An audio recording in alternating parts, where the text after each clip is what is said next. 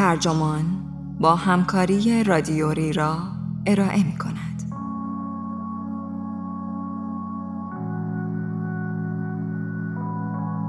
استیون پینکر دانشمند سلبریتی در دل مبارزات فرهنگی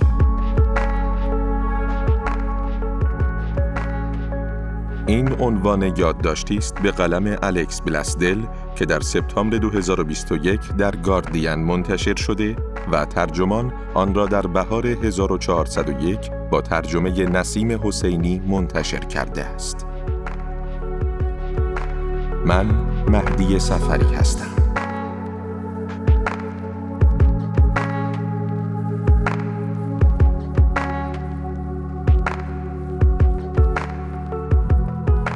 بعد از ظهر یکی از همین روزها استیون پینکر در خانه تابستانیش در کیپ کاد نشسته بود و به بیل گیتس فکر می کرد.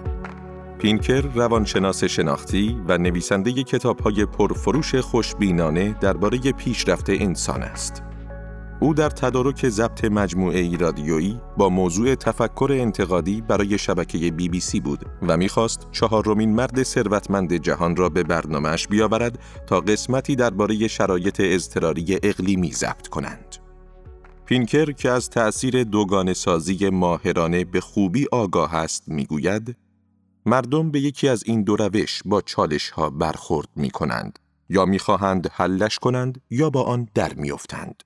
یک نمونهش را می توانید در تقابل بیل و گرتا ببینید و من به شدت طرف بیل هستم. چند هفته پیش از آن عکسی از گیتس در منحتن منتشر شده بود که نسخه ای از اقلانیت را در دست دارد. اقلانیت دوازدهمین کتاب در شرف انتشار پینکر بود که باعث برپایی مجموعه رادیویی بی بی سی شد. پینکر در این باره می‌گوید کتاب را برای کارمندانش فرستاده بودیم. پینکر مبلغ پرشور کارهای خودش است و طی 25 سال گذشته کارهای زیادی داشته است که برایشان تبلیغ کند.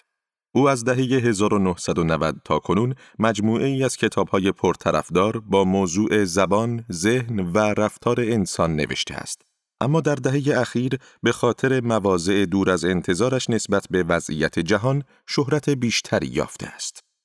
در شرایطی که نویسندگان دیگر تحت تأثیر بحران اقتصادی آن دوره در کتابهایشان از فروپاشی عمیق جامعه می نوشتند، پینکر رویه مخالفی در پیش گرفته بود. او معتقد بود که اوضاع در حقیقت از همیشه بهتر است. او در کتاب فرشتگان محافظ وجود ما که در سال 2011 منتشر شد، انبوهی از داده ها را گرد هم آورده تا نشان دهد که خشونت در طول تاریخ بشر کاهش یافته است و دلیلش تا حد زیادی ظهور بازارها و دولت هاست. همانطور که می‌شد حد زد، کتاب جای خود را در دل مردمی باز کرد که بازارها را میگرداندند و دولتها را اداره می‌کردند. گیتس گفت الهام بخشترین کتابی است که در عمرش خوانده است و مارک زاکربرگ آن را در فهرست کتابهایی گذاشت که می‌خواست طی اقامتش در داووس مطالعه کند.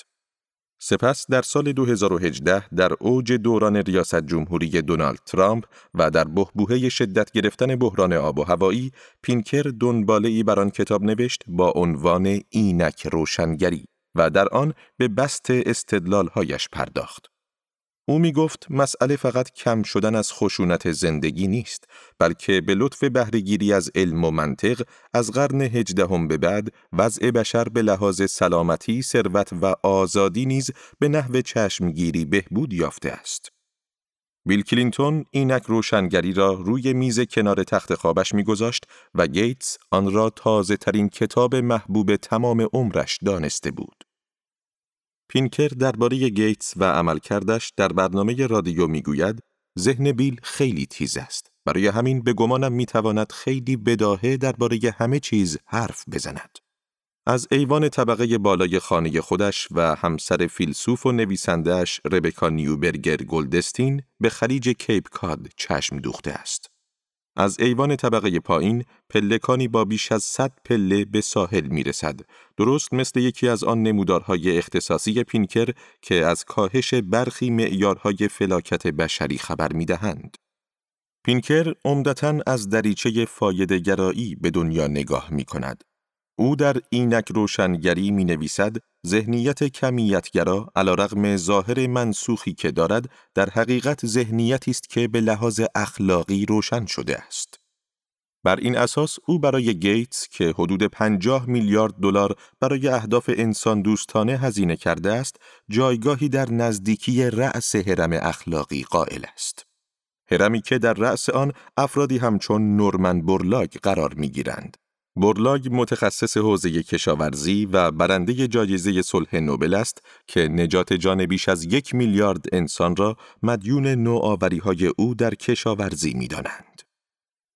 تفسیر مثبت پینکر از جهان سبب شده پای او به حلقه نزدیکان بسیاری از قدرتمندان باز شود. در تلفن همراهش زیر عنوان سیاستمداران فهرست بلند بالایی از سران دولتی، سلطنتی و سایر رهبرانی را ذخیره کرده که از او درخواست قرار ملاقات کرده اند. در بین آنها نخست وزیر کشورش کانادا هم هست، جاستین ترودو. پینکر می‌گوید برای من کانادایی نهایت شعف بود. و همینطور ماوریسیو ماکری رئیس جمهور سابق آرژانتین. پینکر می‌گوید موفق شدم در ایوان اویتا بایستم.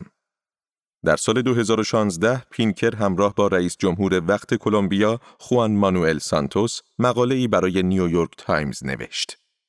دو ماه بعد سانتوس به خاطر کمک به خاتمه جنگ های چریکی پنجاه ساله در کشورش جایزه صلح نوبل را دریافت کرد.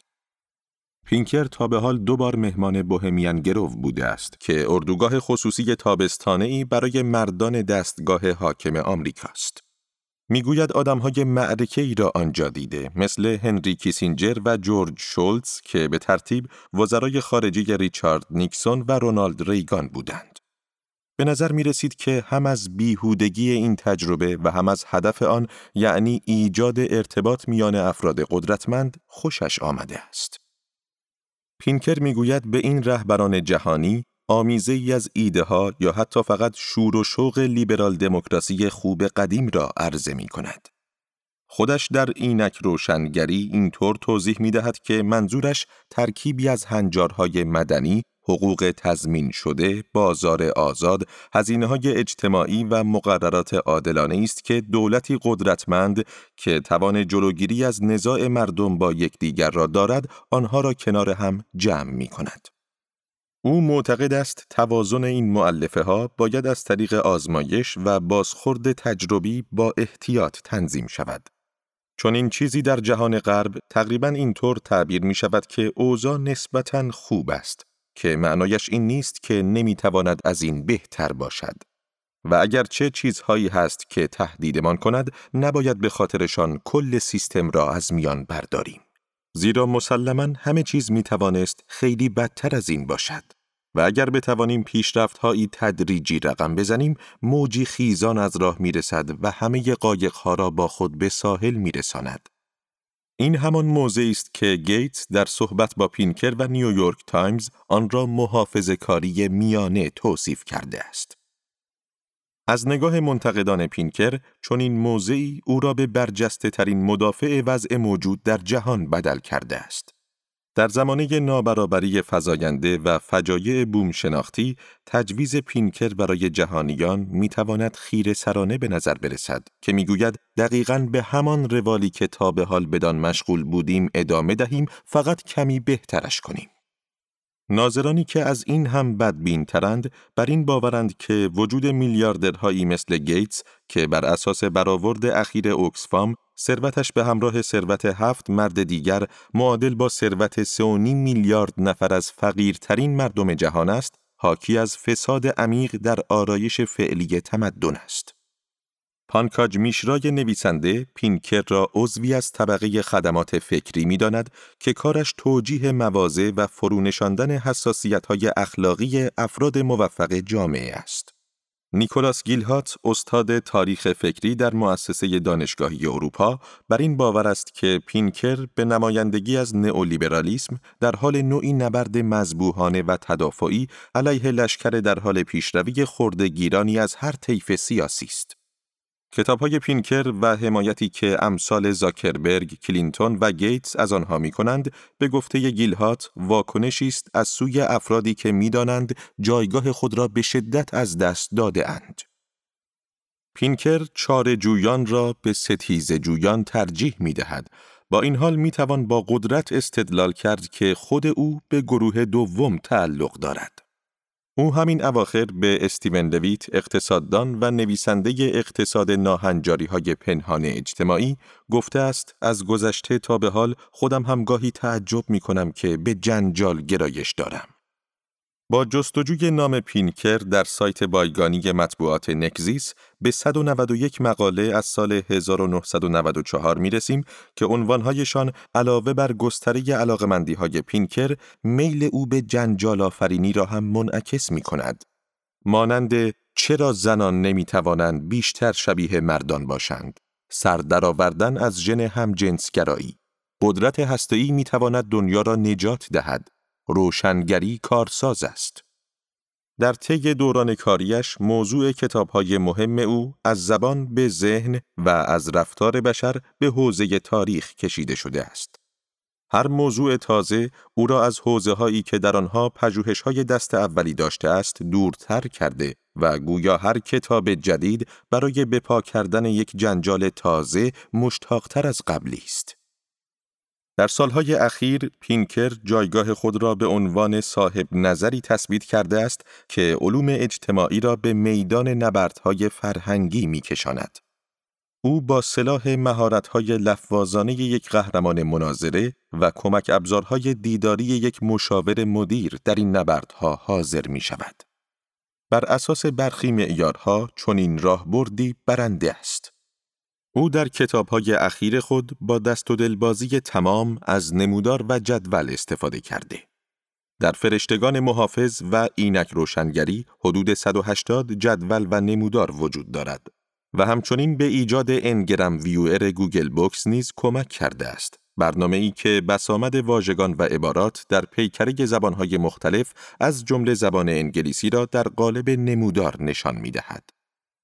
نتایج Ngram در آثار خود پینکر از ریچارد داکینز و نوام چامسکی که هر دو از الگوهای فکری اصلی او بودند پایین تر و از یووال نوآ هراری و جردن پیترسون که همیشه با آنها مقایسه می شود بالاتر است. Google Trends که انواع همگانی تر کلمات محبوب را در قالب عبارات جستجو شده ردگیری می کند، پیترسون را با اختلاف بسیار زیاد در رتبه اول قرار می دهد. در دهه 80 میلادی که پینکر اندیشمند جوانی بود، بیشتر به خاطر دریافتهایی شهرت داشت که از فراگیری زبان و شناخت بصری ارائه می‌داد تا به خاطر تمایلش به غرق شدن در مناقشاتی آتشین در باب جنسیت، نژاد و پیشرفت. زندگی او از اوایل دهه 90 در دیدرس مردم قرار گرفت. زمانی که سردبیر یک مجله پژوهشی به او گفت که زیبا و امروزی می نویسد و بهتر است سعی کند با همین سبک برای مخاطبان گسترده تری بنویسد. کمی بعد او با دنیل دنت صحبت کرد، فیلسوفی که به تازگی از محیط دانشگاهی پا به جریان قالب نویسندگی گذاشته بود. پینکر در مصاحبه ای در سال 2001 می گوید چهل ثانیه ای از معاشرت بادن نگذشته بود که تلفنش زنگ زد و جان بروکمن مشاور ادبیش پشت خط بود. اولین نتیجه این آشنایی کتاب غریزه زبان بود، شرحی مفصل بر ماهیت زبان که در سال 1994 منتشر شد و بحث های ساده فهمی از زبانشناسی چامسکی را با نظریه تکامل و لطیفه هایی از وودی آلن در هم ترکیب کرده بود. دویست و پنجاه هزار نسخه از کتاب فروش رفت. وقتی به او گفتم که حتما تغییر یک بارهش از دانشمندی پژوهشگر به روشن فکری مطرح حسابی گیرش کرده، پینکر مکسی کرد و بعد گفت از قبلش توفیق ریچارد داکینز و استفن جی گولد را دیده بودم و می‌دانستم که تا آن موقع هیچ کس در زبان و علوم شناختی چون این کاری نکرده است. بنابراین آمادگی معروف شدن را داشتم. بخشی از کتاب غریزه زبان که بیش از همه توجه ها را به خود جلب کرد، اتفاقاً تند و تیزترین قسمت آن هم از آب درآمد. فصلی که نواقص گرامر قاعد محور را به باد انتقاد می گرفت. به نظر می رسد محبوبیت یافتن همین فصل بود که به پینکر جسارت مخالف خانی داد. او در 1997 کتاب ذهن چگونه کار می کند را منتشر کرد که در آن به انتقاد از چیزی پرداخت که نامش را مدل استاندارد علوم اجتماعی نامید. مدلی که بر اساس آن تربیت تقریبا همه کاره و طبیعت تقریبا هیچ کاره است. سال بعد تمام بلیت های یکی از بزرگترین سالن های سخنرانی لندن برای تماشای مناظره پینکر درباره نظریه کتابش فروش رفت. راوی میرچندانی که در دهه 90 ناشر پینکر در انگلستان بوده و در همان زمان آثار ریچارد داکینز را هم منتشر می کرده است می‌گوید در بین دانشگاهیانی که فرصتی برای صحبت در برابر مخاطب انبوه پیدا می کنند، کمتر کسی است که به این شکل از این فرصت به نفع خود استفاده کند. پیش از شروع مناظره، روزنامه نگاری از پینکر درباره برخوردش با عرفهای دانشگاهی پرسید. پینکر در حالی که ادای شلیک با مسلسل را در می آورد، جواب داد: به گمانم همه را به صف می کنم و به رگبار می بندم. تا زمان انتشار کتاب لوح سپید در سال 2002 پینکر کارش را بر حمله به سه چیز معطوف کرده بود که آنها را از جزمندیشی های اصلی نهاد فکری حاکم بر دانشگاه ها و رسانه ها می دانست. یک، چیزی تحت عنوان سرشت انسان وجود ندارد. دو، ذهن ما به نوعی از جسم ما جداست. و سه، آدمها آری از بدی به دنیا می آیند. در مقابل او معتقد بود که برخی خصلت‌های خاص به طور همگانی خصلت‌های انسانی هستند ذهن سیستم پردازش اطلاعات است که در سخت افزار منحصر به فرد مغز کار می کند و هر قدر هم که توان خوب بودن را داشته باشیم بنیان وضع بشر به الهام از گفته توماس هابز فیلسوف سیاسی محبوبش چیزی نیست جز جنگ همه علیه همه اولین کتاب های پرفروش پینکر آنچنان که باید از سوی نقد نویسان و دانشگاهیان به خصوص در جناح چپ قدر ندیدند. چرا که این گروه ها بیم داشتند تفاسیر علمی مناقشه برانگیز پینکر پیامدهای سیاسی ناخوشایندی داشته باشد. اما نقطه عطف واقعی حرفه او در سال 2007 و با پرسشی ساده از راه رسید. شما به چه چیزی خوشبین هستید؟ این پرسش بخشی از گرد همایی سالانه وبسایت اج با مدیریت نماینده ادبی پینکر یعنی بروکمن بود. پاسخ 678 کلمه ای پینکر این بود که خشونت در طول تاریخ بشر کاهش یافته است. استدلالی که پس از آن طی چهار سال در کتاب 696 صفحه‌ای فرشتگان محافظ وجود ما به بست و گسترش آن پرداخت. پینکر در این کتاب نوشته است بخش عمده ای از فرهنگ فکری ما را بیزاری از این اعتراف تشکیل داده است که تمدن، مدرنیته و جامعه غربی می توانند خوبی هایی هم داشته باشند. پینکر تقریبا در همان برهه‌ای که درباره خشونت پژوهش می کرد، به تدریج نقش ویژه‌ای برای خود در حیات جمعی قائل می شد. نه فقط در مقام مبین خوشغریه علم یا حتی منتقد عرفهای فکری بلکه به عنوان کسی که می توانست در برابر به حماقت کشاندن گفتمان عمومی بیستد. پینکر به تایمز چنین گفته است. افشا کردم که مدافع عقل و عینیت هستم. نتیجه اصلی این افشاگری اینک روشنگری بود که در توصیفش برای من می‌گوید که این کتاب نظریه همه چیز یا تقریبا همه چیز یا دستکم خیلی چیز هاست. او در این کتاب اظهار می کند که روشنگری به همراه لیبرالیسم سه ارزش اساسی عقل، علم و انسانگرایی را پدید آورده است و این ارزش ها به پیشرفت های در وضع بشر انجامیده اند که او در نمودارهایش ترسیم می کند. این پیشرفت ها نه صرفاً مادی که اخلاقی هم بودند چرا که افراد به تدریج دایره دغدغه های اخلاقی خود را گسترش داده و آن را از خانواده، قبیله، ملیت یا گونه خود فراتر بردند. خودش می‌گوید این همسرش بوده که او را مجاب کرده این ارزش ها شایسته توجه و دفاع هستند. از زمان انتشار اینک روشنگری در اوایل 2018 پینکر به شکلی تقریبا بیوقفه با کسانی در ستیز بوده است که آنها را دشمن فکری بیشمار خود میپندارد. آنها عبارتند از یک روشنفکران که پینکر می‌گوید روشنفکران از پیشرفت بیزارند. دو ترقی خواهان که می‌گوید روشنفکرانی که خودشان را ترقی خواه می‌دانند در واقع از ترقی متنفرند و سه دانشگاه های مملو از روشنفکران ترقی خواه. از دید پینکر فرهنگ تکبودی چپی خفقان آور.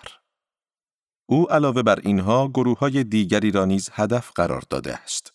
یک پسا مدرنیسم که درباره آن می‌گوید تاریکندیشی سرکشانه، نسبیگرایی جزمی و نزاکت سیاسی کشنده. دو شاخه ای از جنبش زیست محیطی که از الگور گرفته تا یونا بامبر را در بر گرفته، او می‌گوید ایدئولوژی شبه مذهبی آلوده به مردم گریزی. سه سیاست های هویتی معاصر به بیان او دشمن عقل و ارزش های روشنگرانه و چهار بسیاری از کسانی که از ابزارهای مفهومی لازم برای اطمینان از وقوع یافتن یا نیافتن پیشرفت محرومند. در این کشمکش ها پینکر گاهی خودش را مخالف خوانی جلوه می دهد که در دریای ناعقلانیت تک افتاده. پیش از این در جایی گفته است استدلال هایی که از نظر خودم کاملا معقول و از نظر باقی آدم ها شدیدا پر مناقشه اند داستان همیشگی زندگی من هستند.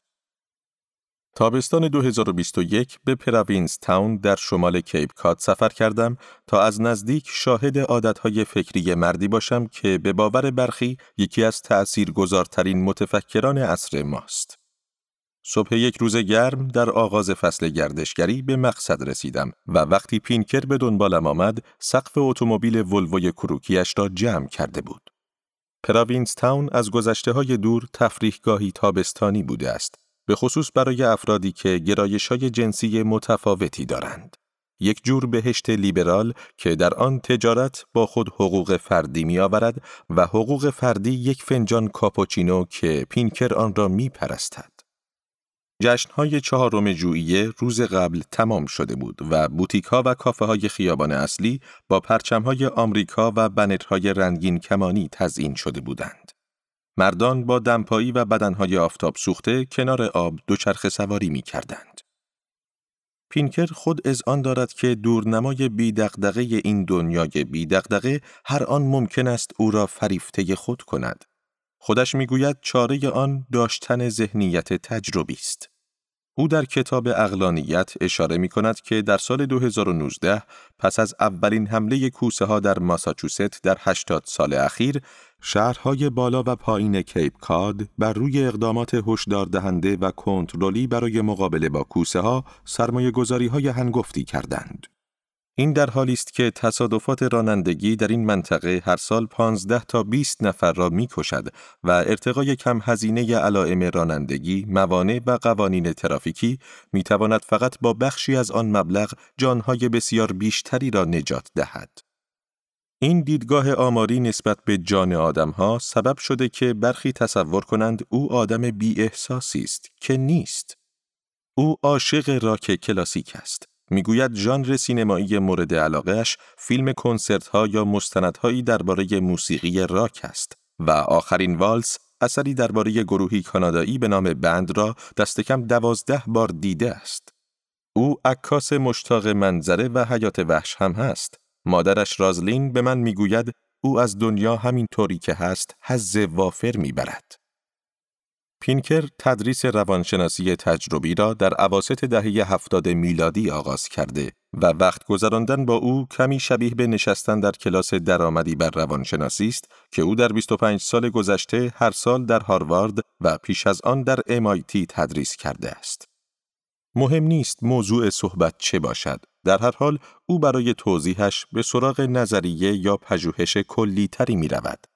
چیزهایی مثل همگانی بودن حالات چهره، ریشه های جذابیت جسمی، ابهت اخلاقی چامسکی نزد مردم یا علت راه راه بودن گورخرها. او دوست دارد دنیا را به نیروها یا گرایش های متضاد تقسیم کند. گفته است که امروزه دو فرهنگ فکری اصلی، دو جهان بینی سیاسی بنیادی، دو نوع انحطاطگرایی، دو جور بدبینی، دو جنبه از شادکامی، دو راه برای کسب خواسته هایمان از دیگران، دو راه برای ارزیابی پیشرفت دنیا و دو نوع سیاست زدگی زائل کننده منطق وجود دارد. وقتی جلوی یک اغذیه فروشی در شهر کوچک ترورو ایستادیم تا ساندویچ سفارش بدهیم، بحث پژوهشی از دهه 80 را پیش کشید که آدمهای گیاهخوار را به دو دسته تقسیم کرده بود. آنهایی که به دلایل اخلاقی از گوشت پرهیز می کنند و آنهایی که به خاطر سلامتی این کار را می کنند. پینکر که ساندویچ بوغلمون دودی با پنیر مونستر سفارش داده بود، خودش را نیمه گیاهخوار توصیف کرد و فکر می کرد به لحاظ اخلاقی بهتر است گوشت نخورد. او به مونوکل مجله ثروتمندان بلند پرواز می گوید اگر می توانست آخرین غذای عمرش را انتخاب کند، دوست داشت در رستوران استیک پیتر لوگر در بروکلین استیک دنده، آبجو و یک بطری سن پلگرینو سفارش بدهد. ساندویچمان را در ایوان طبقه بالای منزلش خوردیم. صحبتمان از فروش کتابهایش در واقع سرانه بالاتر در انگلستان نسبت به ایالات متحده شروع شد و به ترس نامعقول آدمها از انرژی هسته‌ای با این مضمون که چرنوبیل تقریبا همانقدر آدم کشت که هر روز انتشار گازهای زغال سنگ می‌کشد و بعد به وودی آلن کشیده شد. او در این باره گفت می شود این روزها از وودی آلن حرف زد؟ فکر می کنم می شود از وودی آلن حرف زد. به یک دلیل اینکه بی تردید بی گناه است. بعد پینکر اتاق مطالعه اش را نشانم داد جایی که تکه پارچه بزرگی به رنگ ماهوت سبز از سقف آویزان شده بود. وقتی همه گیری ویروس کرونا دانشگاه را تعطیل کرد، او به کیپ کاد آمده و کلاس درآمدی بر روانشناسیش را آنلاین برگزار کرده است. می‌گوید اسلاید ها را روی پرده سبز می انداختم. اینطور می توانستم مثل کارشناس های هواشناسی به آنها اشاره کنم. او خودش را چنین توصیف کرده یک مدرس خنداننده امروزی با نکته های تیتروار، شوخی های برش بلتی و زرق و برق صوتی تصویری. روی قفسه ای در همان نزدیکی کیسه کوچکی قرار داشت که پر از سوسک مصنوعی و مدفوع پلاستیکی مارپیچی سگ بود. می‌گوید برای تدریس انزجار لازمشان دارم. پینکر فقط شومن علمی نیست. او با کمال میل یک خوکچه هندی هم هست. خودش اعتراف می کند که از این خود افشاگری خجالت زده نیست. او تصویر امارای برش سهمی مغزش را در وبسایت خود منتشر کرده ژنوم خود را هم توالی یابی کرده و نتیجه را همراه با سوابق پزشکیش شامل سرطان سلول های پایه پوست در 1995 تیروید هاشیموتو در 2010 و گروه خون او مثبت در فضای مجازی منتشر کرده است. بر اساس آزمایش های ژنتیک که در سال 2012 منتشر شد، بخش زیادی از دی ای او با دی ای دوست قدیمیش آلندر شویتز، استاد حقوق دانشگاه هاروارد و وکیل مدافع ترامپ در دادگاه استیزاه و دیوید بروکس ستون نویس محافظه کار نیویورک تایمز که در جهان بینی هم اشتراکات بسیاری با او دارد مشترک است. من و پینکر پس از اینکه گشتی در خانه زدیم لباس پوشیدیم تا به دوچرخه سواری برویم. می‌گوید دوست دارم تند برانم. او دوچرخه چند هزار دلاری سوار می شود که بدنه کربنی دارد و آن را دست دوم از eBay خریده است. تا سالها عادت داشته هر چیزی را که روی دوچرخه میگذاشته وزن کند حتی بطری آبش را. خودش می‌گوید واقعا وسواس فکری عملی بود چون همانطور که می‌دانیم در بحث سرعت قوانین ایرودینامیک عامل بسیار موثرتری هستند تا وزن. پیش از آمدن اپلیکیشن های مسیریابی جی پی اس، مسیرش را روی نقشه اندازه می گرفته و آمار دوچرخ سواری هایش را در دفتری ثبت می کرده است. او هنوز هم هر روز صبح خودش را وزن می کند. وقتی داشتیم با دوچرخه از گاراژ خانهاش بیرون می آمدیم، پینکر به شوخی گفت شدیم دو تا گندبک لباس تنگ. من اضافه کردم که عجیب هم هستین. منظورم از عجیب اصطلاحی بود که جوزف هنریک دارای کرسی استادی زیست شناسی تکاملی دانشگاه هاروارد و چندی از همکارانش به افراد غربی تحصیل کرده مدرن، ثروتمند و دموکرات نسبت دادهاند. هنریک و همکارانش دانشمندان رفتاری را به خاطر انتشار پی در پی ادعاهای بزرگ درباره روانشناسی و رفتار انسان بر اساس نمونه صرفا از جوامع عجیب نکوهش می کنند. قبل از اینکه از شیب جلوی گاراژ پایین بیاید جواب داد راست می‌گویی بعد از ظهر همان روز من و پینکر به دو گورستان در دو طرف کلیسایی رسیدیم که حالا به سالن اجتماعات ترورو تبدیل شده بود. جایی که پینکر قرار بود هفته آینده درباره کتاب اقلانیت سخنرانی کند. در یکی از قبرستانها هرم سنگی ساده ای بود که به یاد 57 ماهیگیر جانباخته شهر در تندباد سال 1841 بنا شده بود. بسیاری دیگر از گورهای قدیمی قبر کودکان بود. پینکر در اینک روشنگری می نویسد که مرگومیر کودکان از قرن نوزدهم به بعد و در دنیای توسعه یافته صد برابر کاهش یافته است. زمانی در گورستان دیگری در بالای جاده از سنگ قبر پدری با پسر پنج سالش عکس گرفته است. روی سنگ قبر نوشته بود ای مرگ، ای شیوای مطلق، چه خوب نشانمان می دهی که ما آفریدگان عاشق به کدامین خاک گور دل خواهیم بست. پینکر درباره قبرها می‌گوید این برش های زندگی را لازم داری تا خاطر جمع شوی که داده ها اشتباه نمی‌گویند. از دیدگاه پینکری داستان خانواده خود او داستان روندهای فزاینده مدرنیته است. او در سال 1954 در مونترال در منطقه پناهندگان یهودی به دنیا آمد. مادر بزرگ مادریش در سال 1903 از شورش کیشینف مولداوی امروزی جان سالم به در برده بود. تمام اعضای خانواده مادر بزرگ پدریش هم در هولوکاست از بین رفته بودند. پدرش در مونترال در وضعیتی زندگی می کرد که پینکر آن را سخت ترین شکل تنگ دستی مهاجران توصیف می کند.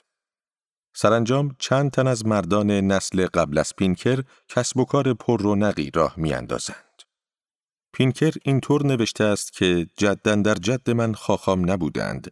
برعکس آنچه شمار عجیب و فراوانی از یهودیان ادعا می کنند بلکه همگی سازنده و فروشنده دستکش کراوات قطعات خودرو و لباس زنانه بودند.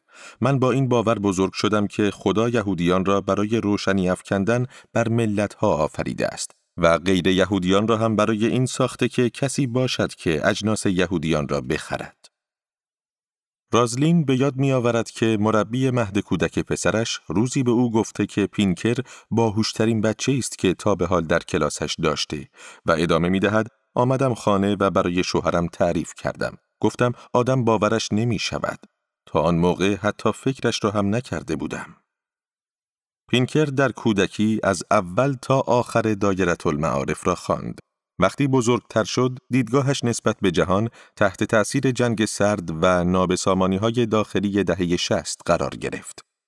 او قبلا گفته است که اولین رویداد تاریخی که می‌تواند به خاطر بیاورد بحران موشکی کوبا در 1962 است و هنوز هم می‌تواند وحشتی را که موقع شنیدن آژیر آزمایشی حمله هوایی از رادیو تجربه می کرد حس کند. مونترال به لحاظ سیاسی دوران پرتنشی را میگذراند. یک نهزت ملیگرای چپ مبارز برای احقاق حقوق فرانسوی زبانان کبک دست به تحرکاتی زده بود و بحث‌هایی پیرامون آن در خانواده پینکر در می گرفت که معمولاً سوالات بنیادینی را برمیانگیخت. بحث هایی بود درباره اینکه انسانها ذاتا پستند یا نجیب یا اگر به حال خود رها شوند آیا به ورطه آنارشیسم خشونت آمیز میافتند یا خود را در آرمان شهر کمونالیسم سامان می‌دهند پینکر در صحبت با من می‌گوید که در این بحث ها شرکت می کرده اما پارتیزان واقعی نبوده است. می‌گوید شاید خیلی از مردم درباره خودشان بگویند که آن موقع شیفته مارکس، راند، ماو و دیگران بودم ولی من هیچ وقت ایدئولوگ نبودم. پینکر در کتاب لوح سپید احتمالاً برای تأثیرگذاری بیشتر داستان نسبتاً متفاوتی تعریف می کند. او می‌گوید اوایل نوجوانیم در کانادای مفتخر به صلح و آرامش در دهه رمانتیک شست هوادار سرسخت آنارشیسم باکونین بودم. والدینم می گفتند اگر دولت اسلحه را زمین بگذارد و تسلیم شود قیامت به پا خواهد شد و من با خنده از کنار حرفهایشان می گذشتم. پیش هایمان ساعت هشت صبح هفتم اکتبر 1969 در رقابت با هم محک خوردند. همان روزی که پلیس مونترال اعتصاب کرد. تا ساعت 11 و 20 دقیقه صبح اولین بانک سرقت شد.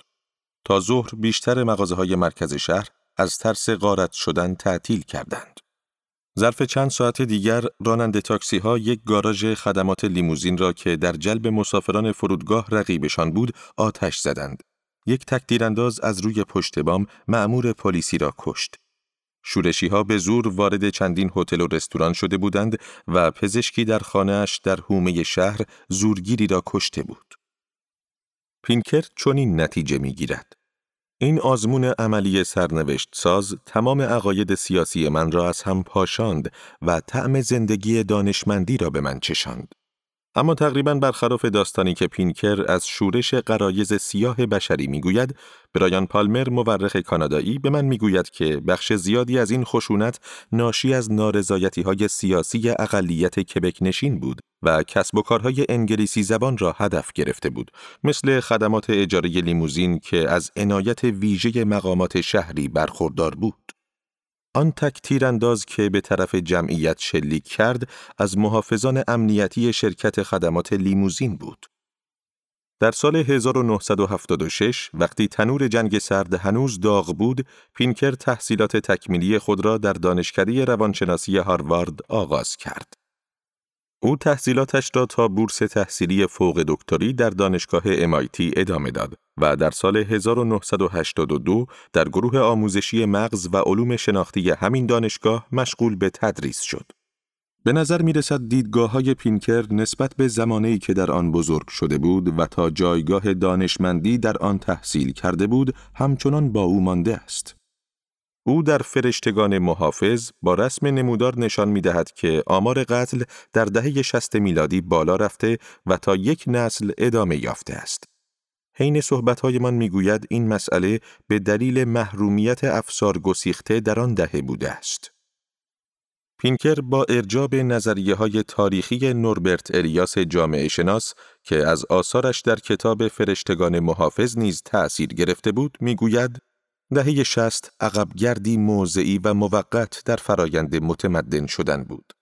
اگر از قواعد برجوا نافرمانی کنید با خشونت قلدر معابانه شدیدی مواجه خواهید شد و در دهه 1960 همین نگرش برجوا نسبت به خانواده هسته‌ای بود که به خاطرش بسیار تحقیر شدیم. پینکر همواره به دنبال همگانی ها بوده است. ساختار بنیادین زبان که در همه زبان ها مشترک است. رفتارهایی که در همه فرهنگ ها وجود دارد. خصلت هایی که در همه ذهن ها مشترک است. به بیان او حتی تاریخ هم درس های مشترکی از طبیعت بشر را آشکار می کند. طبیعتی که شرایط اقتصادی و سیاسی خاصش از آن زدوده شده و حالا وجهی تمثیلی یافته است.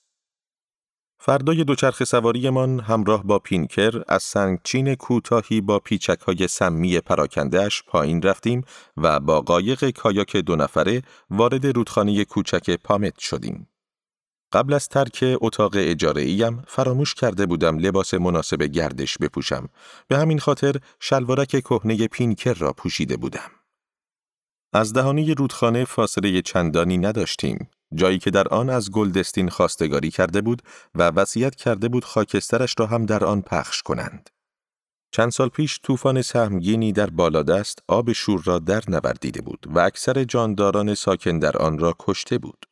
حالا که داشتیم در میان گذرگاه های پر از نی و علفش پارو می زدیم، به نظر می آمد غورباغه هایی در اطرافمان جست و خیز می کنند. پینکر با ذوق گفت برگشته اند. سر یکی از پیچ های باز رودخانه توقف کردیم تا بتواند از غورباغه ای عکس بگیرد و برای همسرش بفرستد. اینجا دنیا سبز و سرشار از زندگی بود. یاد یکی از جملات سردستی اینک روشنگری افتادم. همه چیز عالی است. همه چیز قطعا عالی نیست. پینکر هم این را می‌داند. اما بسیاری از منتقدانش معتقدند که او شدت وخامت اوضاع را درک نکرده است. داده های او نشان می دهد که بسیاری از چیزهای بد از فقر جهانی گرفته تا نجات پرستی و جنسیت زدگی کاهش یافته اند. اما در اون مایه پرتکرار همه این انتقادات این است که داده هایش همیشه هم دقیق نیستند. دو مورخ فیلیپ دوایر و مارک میکاله این داده ها را به طرز تکان دهنده بنجل خطاب کردهاند. فینکر سعی کرده در دفاعیه ده هزار کلمه ایش از اینک روشنگری در نشریه دست راستی کویلت به برخی از این منتقدان پاسخ بدهد. منتقدان می‌گویند مشکل وخیمتر این است که پینکر ایمان دارد داده ها می توانند حقیقت را افشا کنند. آنها معتقدند که بله خیلی خوب می‌شد اگر می توانستیم صرفاً به داده ها تکیه کنیم. اما داده ها در هر موقعیتی تفسیر پذیرند و فرق می کند که چه اطلاعاتی چطور و با چه هدفی گردآوری شده اند. این مشکلی است که پینکر در اینک روشنگری به آن اعتراف می کند اما هرگز قدمی برای حل آن بر نمی دارد.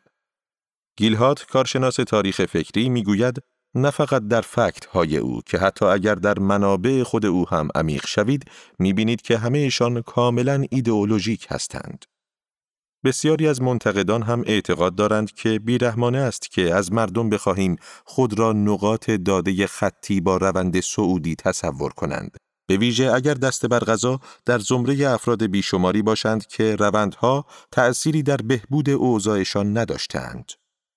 دیگران می‌گویند با مشوقان وضع موجود به ندرت پیشرفتی حاصل می شود.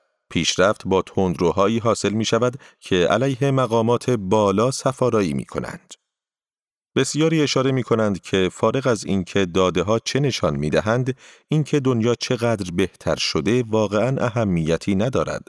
مسئله مهمتر این است که هنوز برای بهتر شدن جا دارد. آسایش خیال نسبی پینکر بابت وضع موجود پای او را به بحثهایی باز کرده که از جلد کتابهایش فراتر می روند. بارها گفته است که حساب و کتاب هاشیه هایش را به دقت در دست دارد. اما گویا در سالهای اخیر هاشیه از او پیشی گرفته است. دیدگاه های او تا کنون عصبانیت عده زیادی را برانگیخته مثل وقتی که می‌گوید افرادی که به راست آلترناتیو گرویده اند معمولا بسیار باهوش و بسیار فرهیخته هستند یا وقتی درباره پژوهش تاسکیگی که در آن بیش از صد مرد فقیر آفریقایی آمریکایی به دلیل درمان نشدن سفلیس و عوارض مرتبط با آن جان باختند می‌گوید فقط تک شکستی در جلوگیری از آسیب دیدن چند ده نفر بوده است یا وقتی به قول نامه ای که توسط صدها دانش آموخته فوق لیسانس و بیش از 180 تن از استادان رشته زبانشناسی امضا شده، صدای کسانی را که از خشونت نژادی و جنسیتی رنج می‌برند خاموش می کند. بعد از آن عکسهایی از او پخش شد که در محافل عمومی در کنار جفری اپستین سرمایه دار بود از جمله پس از محکومیت اپستین در سال 2008 به جرم تعرض جنسی به دختری زیر 18 سال. بعد معلوم شد که پینکر به دوست خود آلن درشویتس هم کمک کرده بوده است تا بتواند قانون را تفسیر کند و از آن در دفاع از اتهامات اپستین در پرونده سوء استفاده جنسی در سال 2007 بهره بگیرد. در همان سالی که پینکر و درشویتس به طور مشترک مشغول تدریس روانشناسی 1002 اخلاق و تابو بودند. جسیکا کنتلون استاد روانشناسی دانشگاه کارنگی ملون به من می‌گوید او تلویحا این پیام را میرساند که در رشته ما مردانی که از زنان سوء استفاده می کنند پذیرفته شده هستند. پینکر می‌گوید از اینکه به درشویتس کمک کرده تا از اپستین دفاع کند پشیمان است. بسیاری از منتقدان مدعیند که اظهار نظرهای اخیر پینکر بخشی از سابقه دیرین نظرات و رفتارهایی است که به شکل خطرناکی به نقطه نظرات شبه علمی یا منزجر کننده تنه می‌زند. یک نمونهش این که مالکوم گلدول پینکر را به خاطر رجوع به اطلاعات بلاگری به نام استیو سیلر بازخواست می کند. گلدول می‌گوید سیلر احتمالاً بیش از هر چیز به این دلیل معروف است که سیاه پوستان را به لحاظ فکری پایین تر از سفید پوستان می داند. آنجلا ساینی روزنامه نگار علم و نویسنده کتاب نژاد برتر بازگشت نجات پرستی علمی می‌گوید از نظر عده بسیاری اشتیاق پینکر به پروبال دادن به کار راستگرایان افراطی و معتقدان به برتری سفید پوستان کاملا مردود است. وقتی این انتقادات را با پینکر در میان می‌گذارم آن را مغلطه گناه همباوری می‌داند. یعنی صرف اینکه بر دیدگاه های سیلر و دیگران ایراداتی وارد است دلیل نمی شود که اطلاعاتشان بد باشد. پینکر نجات پرستی را محکوم کرده است. به من می‌گوید که نجات پرستی نه فقط نادرست بلکه ابلهانه است.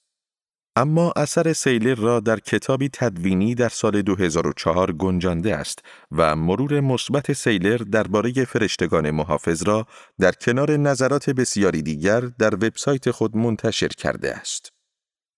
پینکر فکت را به فرضیه ترجیح می دهد.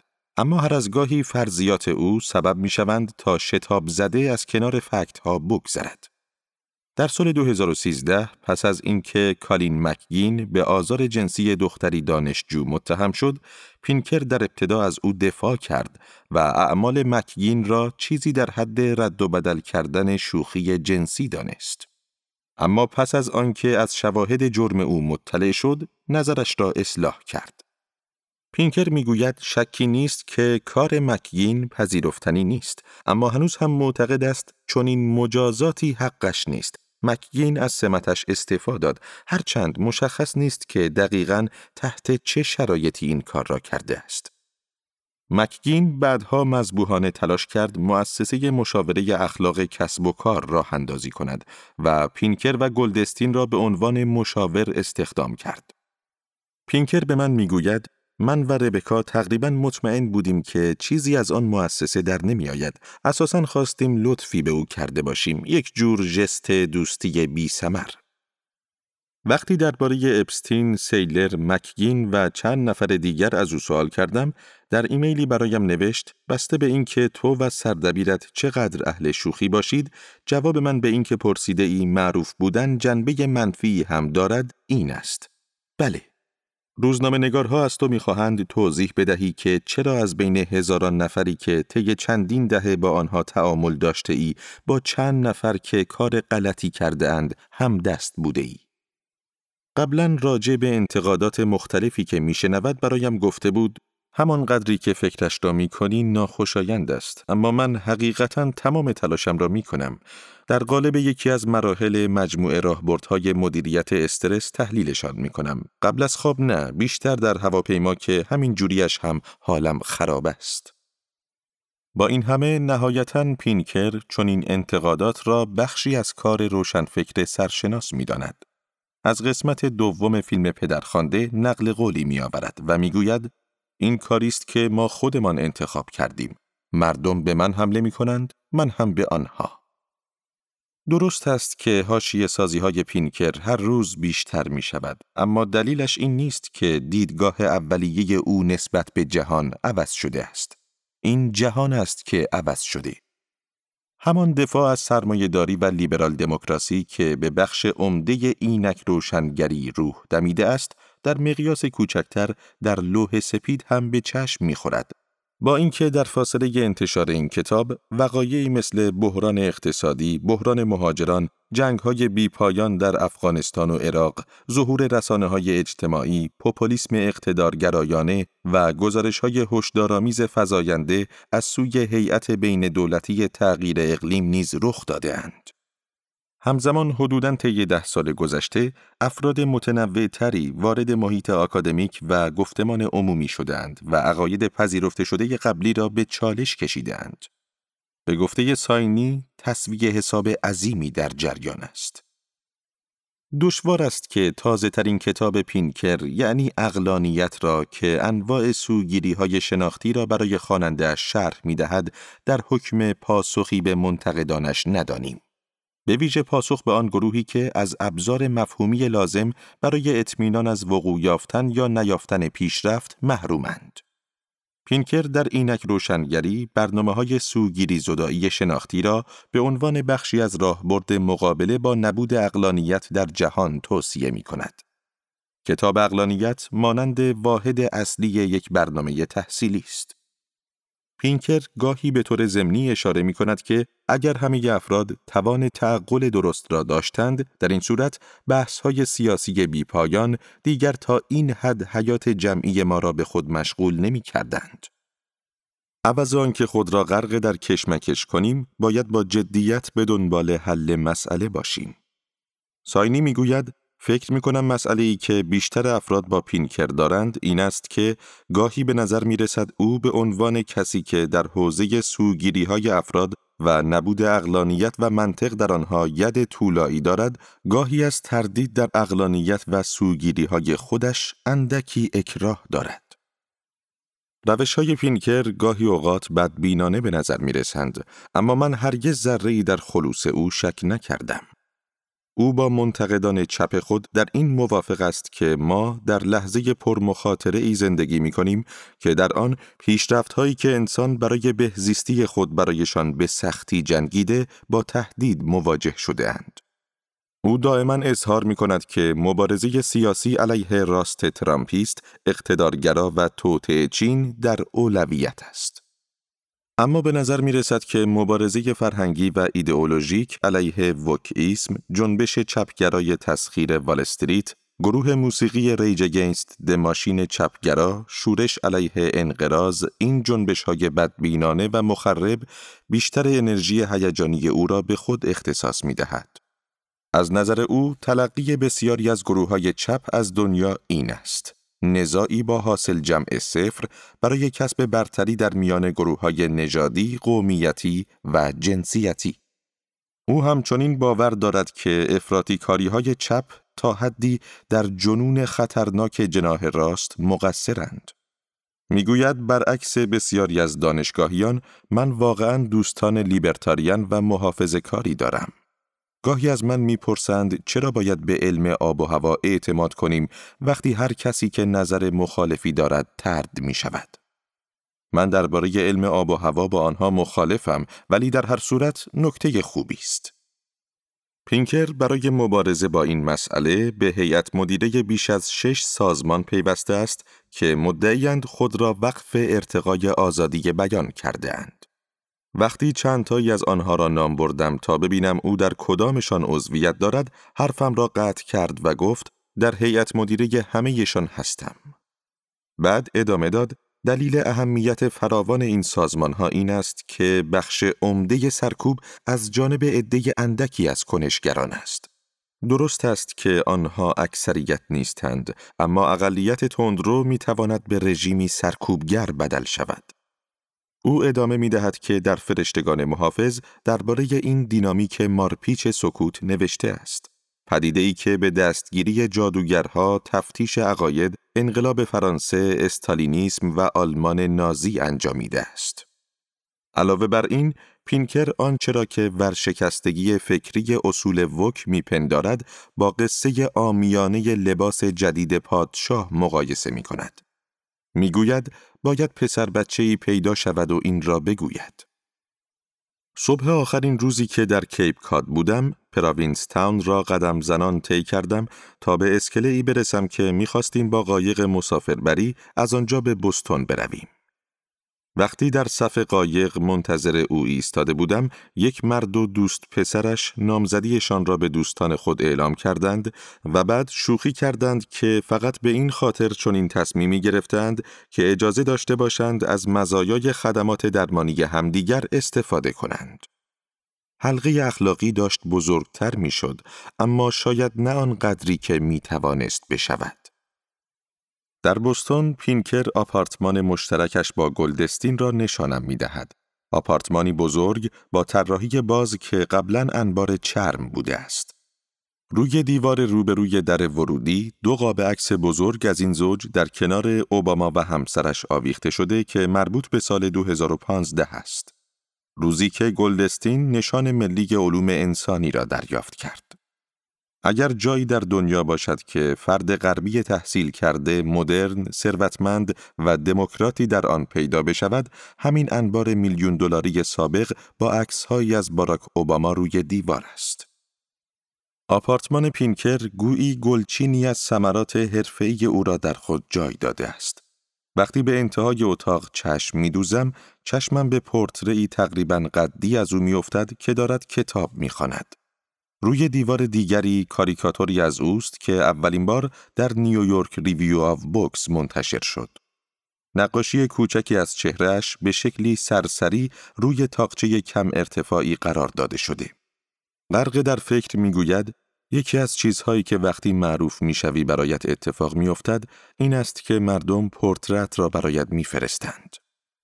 کنار پورتره دسته کوچکی از ترجمه های تازه اینک روشنگری روی هم جمع شده بودند. ایتالیایی، ژاپنی، مجاری. یک جا مجله شیشه مثل یک مجسمه درست وسط آپارتمان ایستاده بود در فضای مرده بین اتاق مطالعه و اتاق نشیمن و تقریبا همقد خود پینکر بود. روی طبقات زیگزاگیش نشریاتی به چشم می‌خورد که برخیشان متعلق به یک دهه پیش بودند و روی جلدشان عکس خودش یا گلدستین چاپ شده بود. بعداً به شوخی می‌گوید چیزهای روی قفسه اساساً چیزهایی است که نمی‌توانیم دور بیاندازیمشان نه طوریند که بخواهیم در تخت خواب بخوانیمشان. دلیل موفقیت خود موفقیت است و گواه اینکه روی کرده پینکر به جهان به کارش آمده همه جا جلوی چشممان بود. گفتم سلبریتی ها عجیب و غریبند. پوزخندی زد که بله همین طورند. من و پینکر قرار گذاشته بودیم برای دیدن دفترش به هاروارد برویم. از زمان شروع همهگیری یعنی حدود یک سال و نیم پیش پا به دفترش نگذاشته است. قبل از اینکه راه بیفتیم از او اجازه خواستم تا نگاهی به چکمه های کابایی چرم سوسمارش بیاندازم. آنها را چرمسازی افسانه‌ای لی میلر سفارشی برایش دوخته بود. از دوست پینکر جریکوین زیست شناس شنیده بودم که می‌گوید چکمه کابایی دوست دارد چون تنها راهی است که یک مرد می‌تواند پاشنه بلند بپوشد و از معاخذ جان سالم به در ببرد. گمانم چرم خزندگان را بیشتر از همه دوست داشته باشد.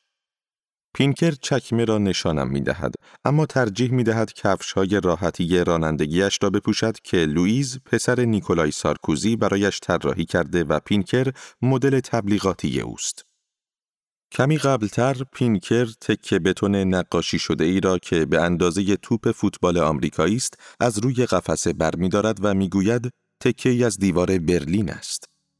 پدرش چند هفته بعد از فروپاشی دیوار برلین برای سفری کاری به آلمان رفته بود و این تکه از دیوار را هم با خودش آورده بود. پینکر سوقاتی را سر جایش می‌گذارد طوری که تکه سنگ مثل ورقی پاره شده از کتاب به نظر می رسد.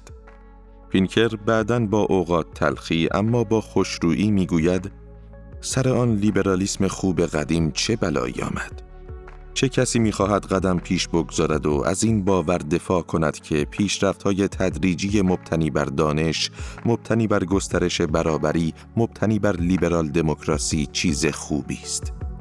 کجا هستند آن تظاهرات؟ کجا هستند آن مردمی که برای لیبرال دموکراسی مشت گره می کردند؟ چه کسی می خواهد واقعا چیز خوبی دربارهش بگوید؟